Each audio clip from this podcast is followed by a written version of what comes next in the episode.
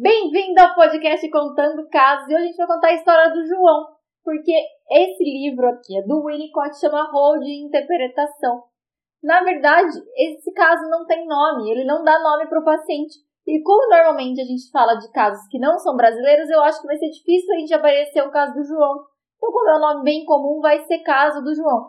Então, vamos conhecer a história do João para a gente ver se a gente gosta dele ou não. Ah, outra coisa importante que eu preciso dizer. Esse caso é descrito durante todo esse livro aqui. A gente está dizendo de um livro de 260 páginas. Então, claro que são fragmentos que eu vou ler. E além disso, são de várias sessões. Então, eu vou ler partes quebradas da sessão. Vai dar a entender, quando eu for lendo, que é meio que coerente, como se fosse uma sessão só. Mais importante que vocês saibam que não. Se você for ver as marcações, tem coisa bem no começo, tem coisa mais pro final do livro que eu vou comentando com vocês, como todo podcast. Então vamos lá agora. Esse fragmento de análise é oferecido como ilustração de posição depressiva, qual como ela pode surgir durante uma análise. O paciente é um homem de 30 anos casado com dois filhos. Ele fez um período de análise comigo que teve que ser interrompido por condições decorrentes da guerra.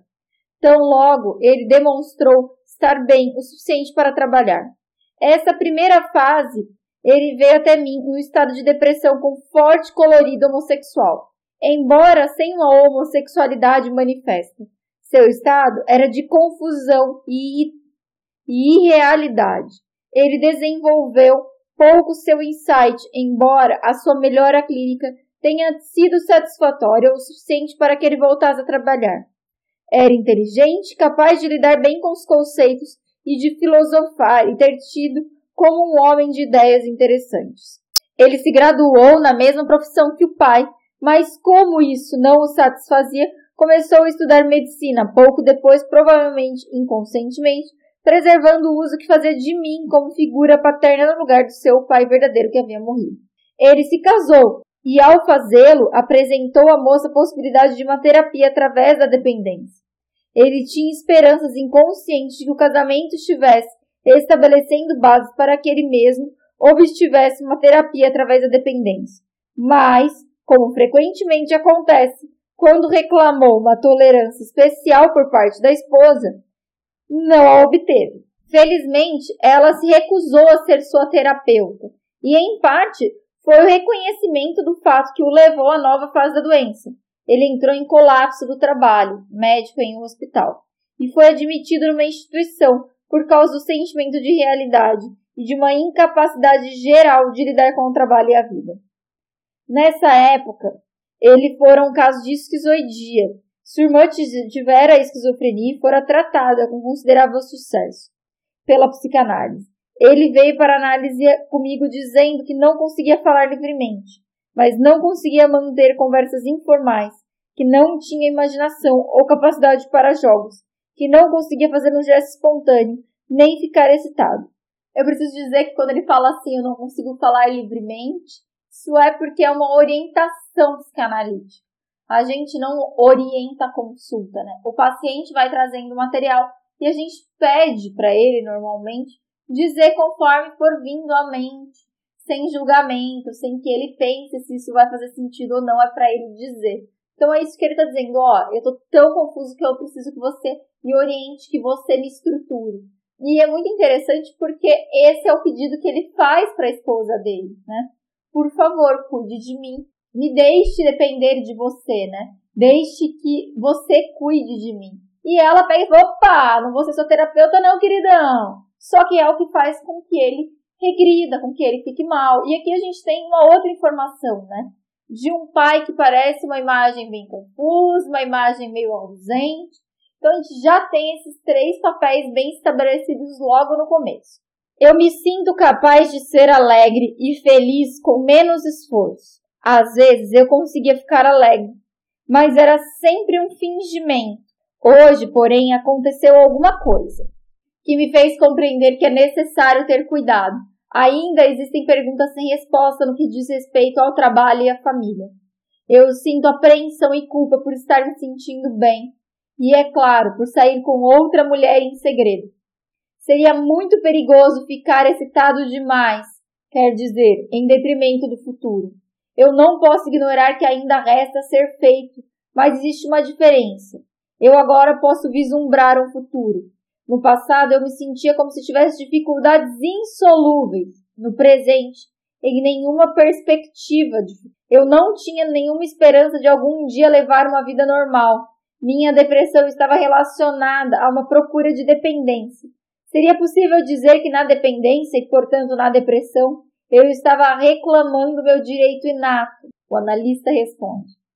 A desesperança em relação ao futuro e ao presente, portanto, nada mais é do que a desesperança em relação ao passado que você desconhece.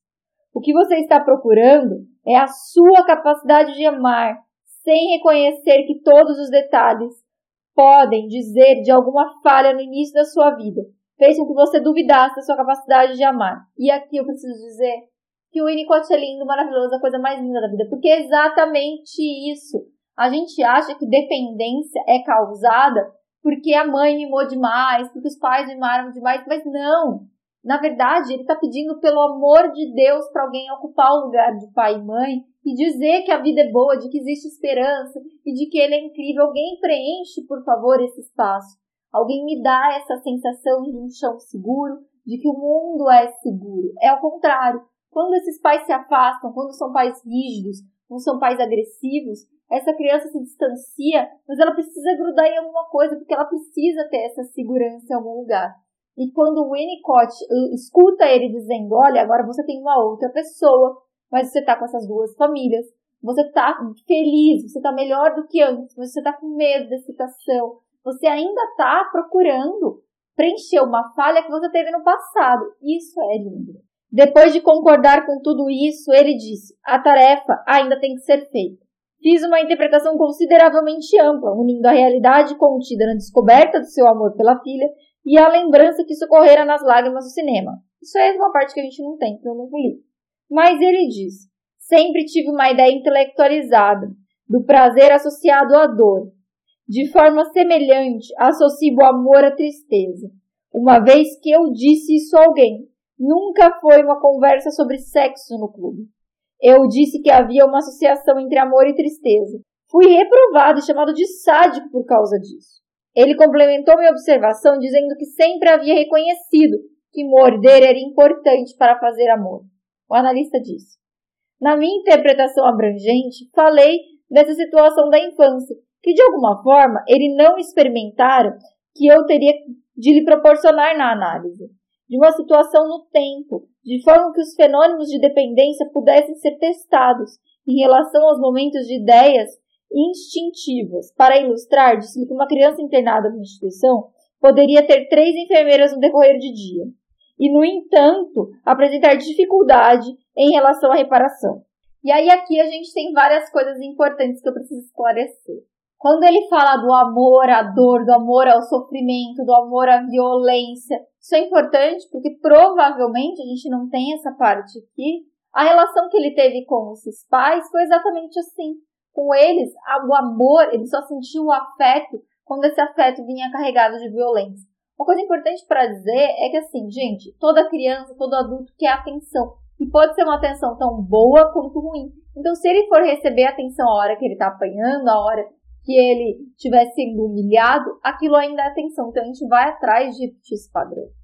Quando o Winnicott analisa e fala, olha, aqui a gente pode viver essa relação de dependência, eu deixo você depender de mim, mas a gente vai tentar aqui reescrever isso aí. A gente vai viver um lugar onde não tem dor, onde não tem violência, onde não tem esse sofrimento, né, que eu não estou te causando. A gente vai tentar ter um ambiente seguro. E quando ele dá esse exemplo, é, eu acho que ficou um pouco fora de contexto, né, de uma criança na instituição, é porque é esse trabalho que o Winnicott fazia durante a guerra. Ele trabalhava com essas crianças. É importante, por exemplo, que essa criança tenha um vínculo com uma cuidadora. Seja sempre a mesma que dê um banho, por exemplo, que seja sempre um ritual. Muitas vezes essas instituições é comum que troque a fralda como se fosse uma atividade assim, tipo, ah, você coloca uma água na rosa, a pessoa nem tá olhando, joga lá e foda Ela vai lá, troca a fralda, dá banho, não tem um afeto. A criança precisa que todas as atividades sejam feitas com afeto com ligação, com intensidade. E é isso que ele está falando. Todos esses cuidados são passos, mas não, eles deveriam ser com outra forma de cuidado, né? com holding. Ele diz que a intensidade na fase da excitação havia diminuído. A novidade deixara de existir. Havia três fatores. Ele estava cansado. A excitação não podia resolver todos os seus problemas. Percebi no final da fase de exultação ele, quando estava excitado, ele esperava que suas dificuldades com a esposa fossem resolver automaticamente, mas agora ele compreendia que estava tudo quanto como antes. Eu mencionei o final da última sessão, quando ele manifestou a esperança de que eu também estivesse excitado. Eu assinalei que estávamos lidando com a exultação e que era importante para ele que eu não houvesse compartilhado a sua exultação, embora houvesse compartilhado a sua excitação. Ele disse que a mudança persistira até certo ponto, que, por exemplo, ele percebeu a diminuição na necessidade de representar. Viver em si havia se tornado uma carga menos pesada e uma atividade deliberada. Seu discurso, embora ainda representasse dificuldades, não era mais um problema pertinente muitas vezes. Já não lhe parecia tão importante o fato de não falar com os outros. Ele disse que no final da excitação causava-lhe ansiedade durante um tempo e que estava excitado.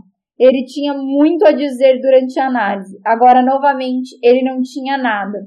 Na verdade, você está me dizendo que não tem absolutamente nada para me dizer? Agora está claro. Isso me mostrou que tudo o que eu vinha dizendo não tinha nenhum valor. Sinto-me exposto. Ele disse que definitivamente não queria falar.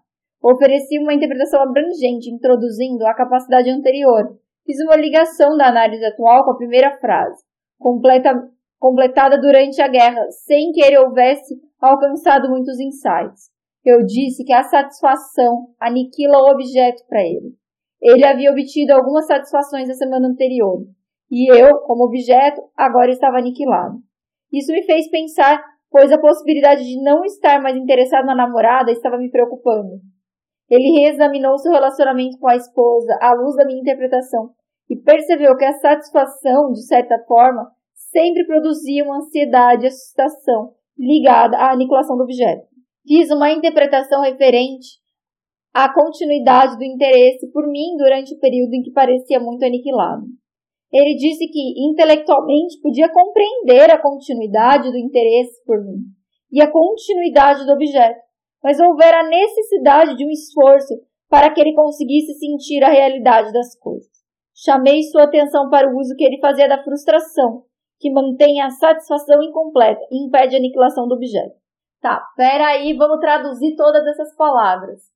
E aí eu, eu quero ler com vocês agora e explicar um pouco. Quando ele diz assim, durante o tempo em que estava excitado, eu tinha muito a dizer. Durante a análise, agora eu não tenho nada. É como se ele tivesse numa masturbação. Ele tá excitado, tá da hora, gostou, acabou, não quer mais nada, sai daqui, tchau. E é isso que ele fez com a análise, né? Ele aproveitou e a hora que ele sentiu prazer, ele precisou ir embora, ele interrompeu a terapia mesmo sem ser terminado. E é o que ele pensa em fazer com a namorada, é o que ele está em dúvida. E aí o analista pega e fala para ele assim: opa, mas peraí, tem pessoas que você continua, você mantém umas relações. Olha o quanto ele usa a frustração como um impedimento pro gozo. Então é quase um coito interrompido, né? Tá legal, tá gostoso, mas é melhor eu ficar frustrado, melhor eu pensar numa velha gorda aqui, porque eu não posso gozar, porque se eu gozar eu vou ter que acabar com isso aqui. Essa relação não vai mais poder existir porque eu não consigo usufruir de uma relação e mantê-la existente. E a gente vê isso em dois momentos, quando ele diz: ele havia obtido alguma satisfação na semana anterior e agora eu estava aniquilado. E aí depois, a última frase que eu li, ele fala assim: Chamei sua atenção para o uso que ele fazia da frustração, que mantém a satisfação incompleta e impede o aniquilamento do objeto. É exatamente isso. Então você não pode se desfazer como um todo, porque senão você vai estar tão preenchido que não vai caber mais ninguém, você não vai poder mais usar essa pessoa.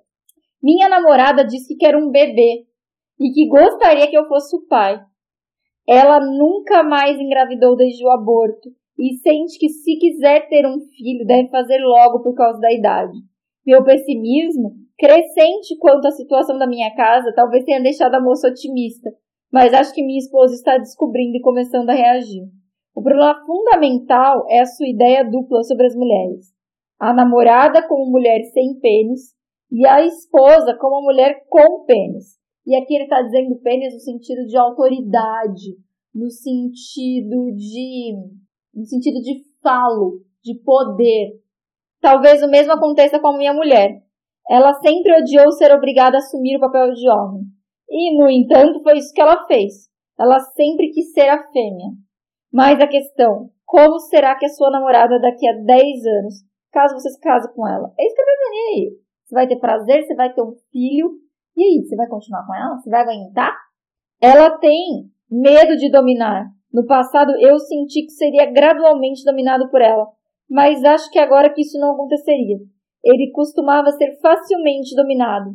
Acho que iria ser dominado. Com a minha esposa, acho muito difícil inverter a situação e passar a ser dominador. O analista disse: é sempre muito difícil modificar um padrão quando há outra pessoa envolvida. E ele respondeu: Oh, o engraçado é que ter uma índole bondosa, como acham que tenho, está associado a um desejo de ser dominado. Aí o analista disse: Em algum lugar nisso, está a relação com uma ou ambas as suas irmãs, uma relutante da sua parte aquele que tem um pênis. E aqui a gente está falando do complexo de castração. A gente já falou sobre isso no caso do Homem dos Lobos. Eu não sei se vocês se lembram. Então por isso eu não vou me eu não vou me aprofundar tanto sobre o complexo de castração. Mas aqui a gente está dizendo do, do papel que cada uma dessas mulheres representa com ele é diferente.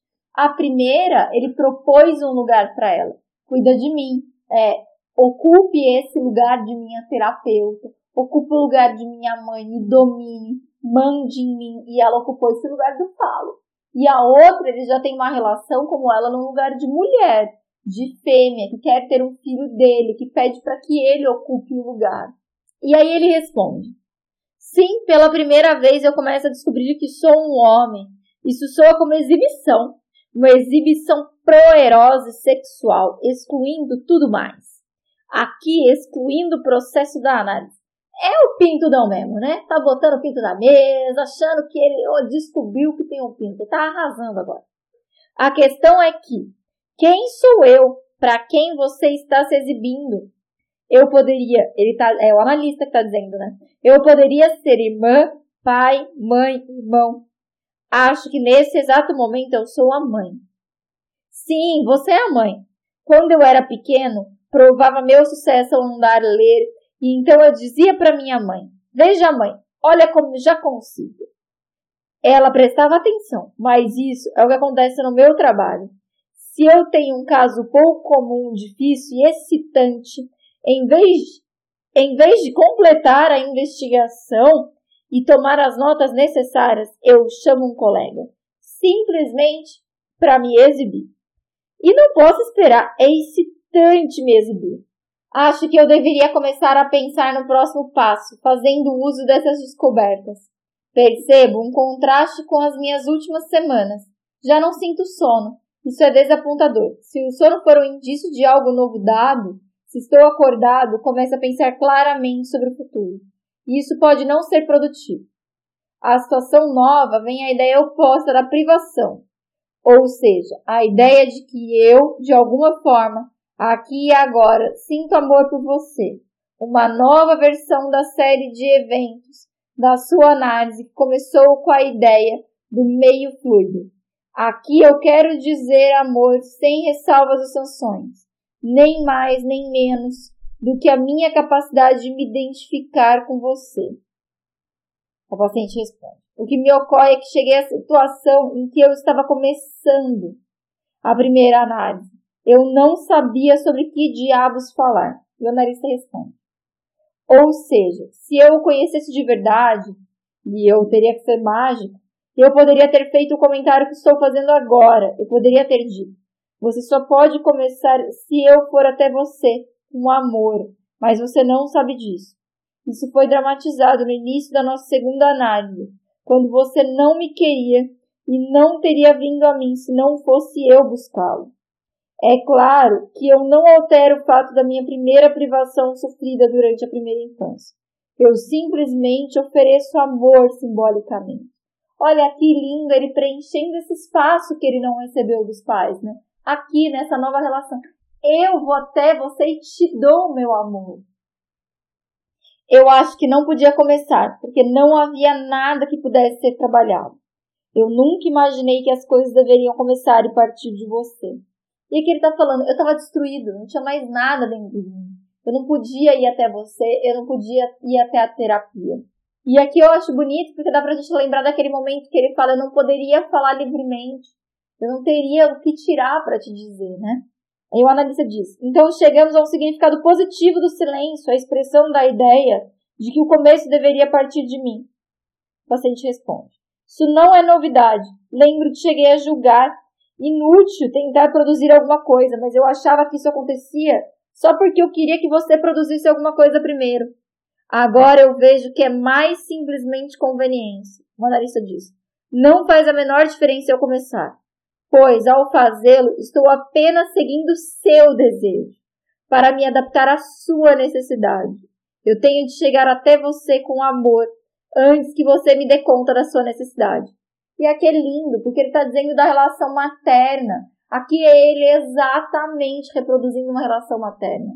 Às vezes a criança não precisa chorar para a mãe saber o que a criança quer, para saber o que a criança está pedindo, o que ela necessita. A mãe pode chegar e dar amor, a mãe pode chegar e trocar uma fralda e conversar com essa criança antes que ela tenha necessidade. E é exatamente essa relação que ele está tendo com esse cara. Isso me faz lembrar do meu relacionamento com as mulheres, que só começa quando a mulher dá o primeiro passo. Eu acho inútil tentar fazer uma conquista. Se tento é por convicção de que não vai dar certo. O estímulo tem que ser externo.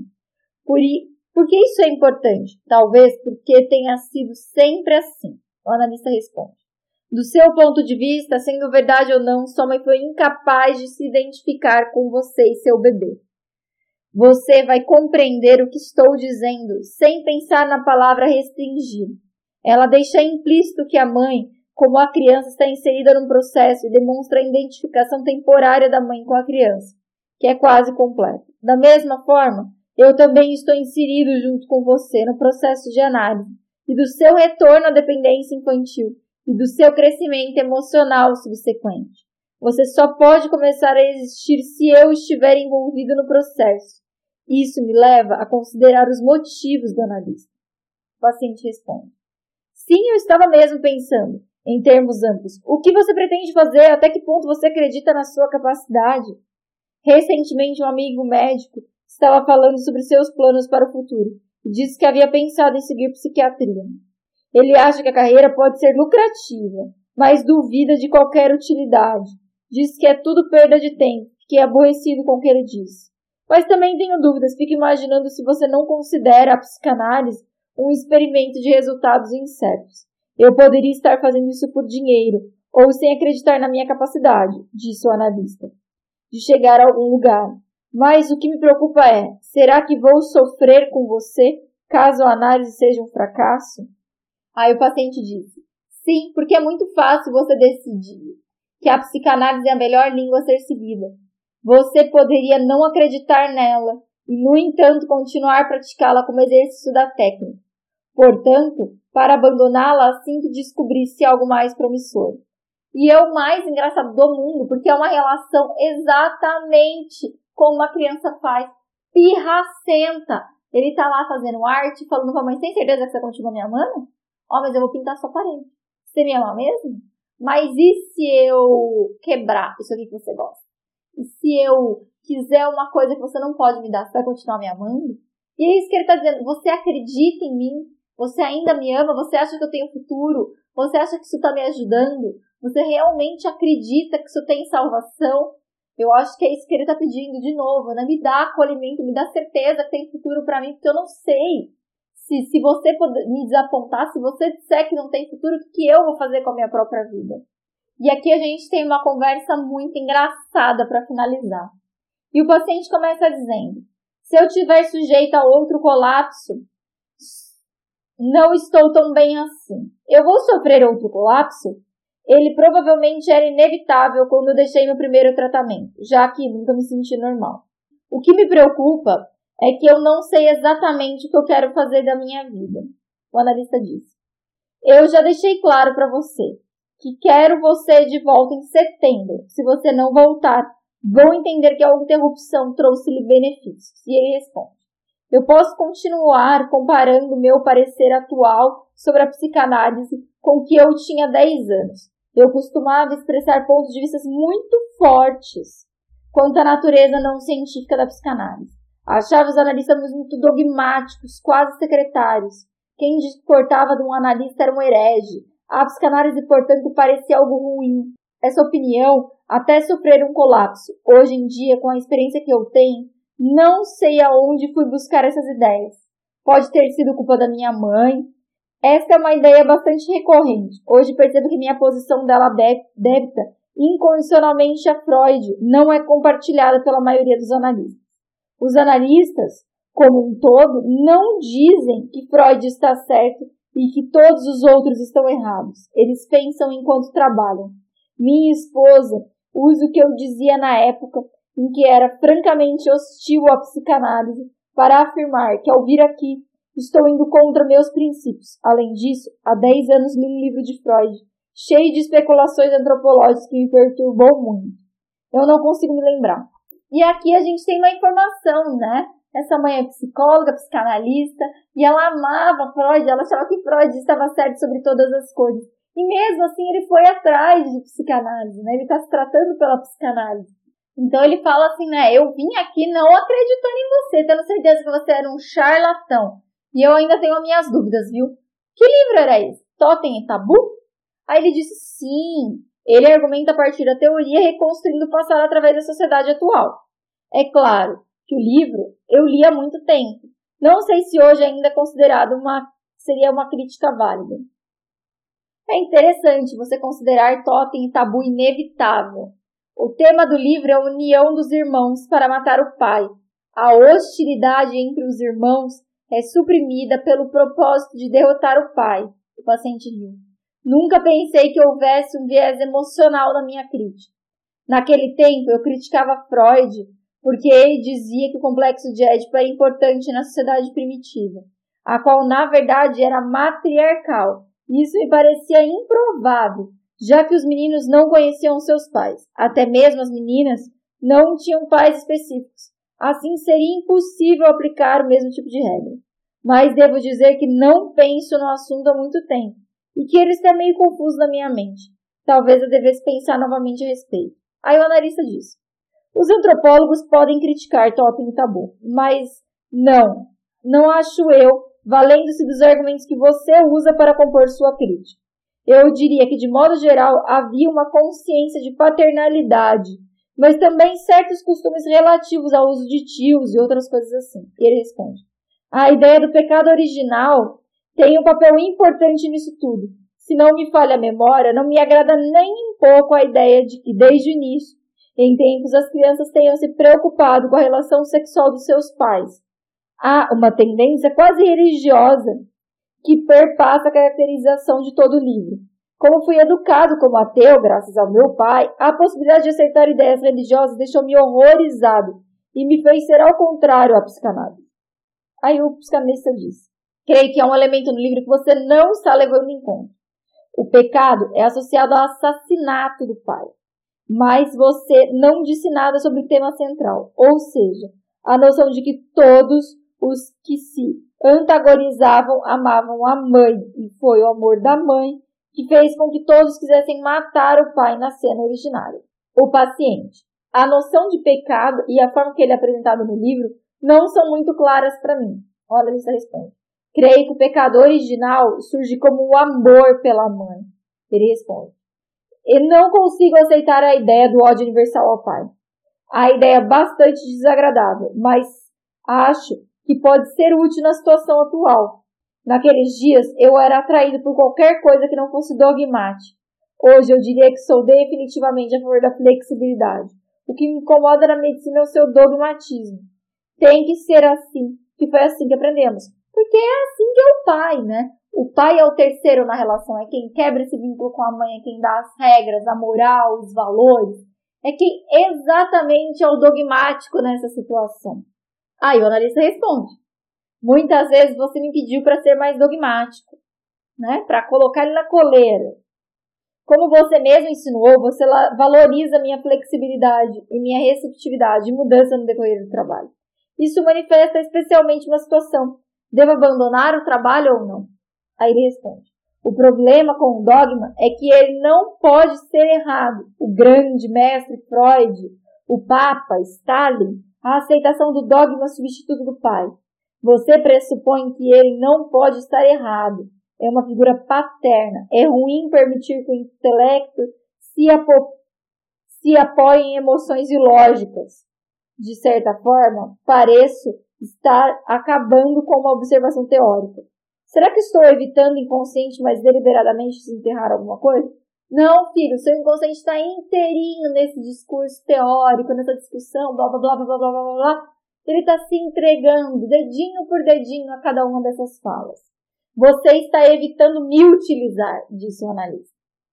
De alguma forma geral, como analista, ou talvez como figura materna, ignorando que também sou uma figura paterna na sua análise. Quando digo que quero que volte, estou sendo uma figura materna, e isso é valioso para você na medida que você é uma criança. Contudo, há uma outra forma de encarar a situação. Eu, enquanto pai, digno de você, tenho que voltar. Agora você está em posição de me desafiar. Uma terceira forma de ver a questão, a análise, é a mãe que você quer e eu sou o pai. Ou eu mato você ou você me mata. Porque nós somos rivais e nos discutimos frequentemente com esses assuntos. E a decisão de voltar ou não em setembro coloca-o diante de uma situação prática e de problema, antes emocional que intelectual. Então a gente termina esse caso com essa discussão tão intelectual e que com certeza vocês não fazem ideia do que eles estão falando, mas de que ela não importa. Porque no fim, ele falando de discutir teoria, ele está falando assim: eu não acredito em Freud, eu não acredito em Édipo, eu não acredito em nada disso que está descrito em Totem e Tabu, eu não acredito em psicanálise. Ele está desafiando o pai. E é maravilhoso, porque o que ele está dizendo é assim: oi, você interrompeu o tratamento da outra vez. Agora eu não quero que você interrompa, eu quero que você venha. Que você aguente a sua frustração. Eu quero que você, que você não tenha sua satisfação total e aguente segurar isso e não me aniquile como objeto. Eu vou continuar aqui para te dar amor e eu vou continuar aqui para ser desafiado por você. E é legal porque o caso começa ele tendo um momento de esquizoidia então é um momento que ele está muito confuso, que ele não consegue ter acesso à realidade. A gente está falando de uma internação psiquiátrica, né? A gente está falando de uma coisa muito séria. Então, que quando ele começa a ser atendido e receber esse cuidado do terapeuta, ele começa a ter esses desejos, essas fantasias barradas. E ele fica muito puto. Porque esse é o lugar do pai, ô, oh, que isso? Você tá achando errado eu sair com todo mundo? Eu achar que eu posso fazer o que eu quiser? Porque é isso, né? Eu não gosto da medicina porque ela é dogmática que ela não tem flexibilidade. E realmente, eu concordo que seria ótimo se tudo pudesse ser flexível e a gente pudesse viver no meio termo. Mas algumas coisas não, a gente tem que aceitar, pronto e acabou. E com o terapeuta podendo segurar isso e dar uma estrutura para ele caber melhor, ele começa a poder pensar, poder se acalmar, poder se estruturar e até ter uma conversa teórica para poder discutir, colocar essa relação materna e paterna que ele não viveu de uma forma tão satisfatória ali na relação com o analista. E eu acho esse momento bem bonito da história. Então eu quero que vocês me deem ideia de casos para falar, de quais assuntos vocês querem saber. E tchau!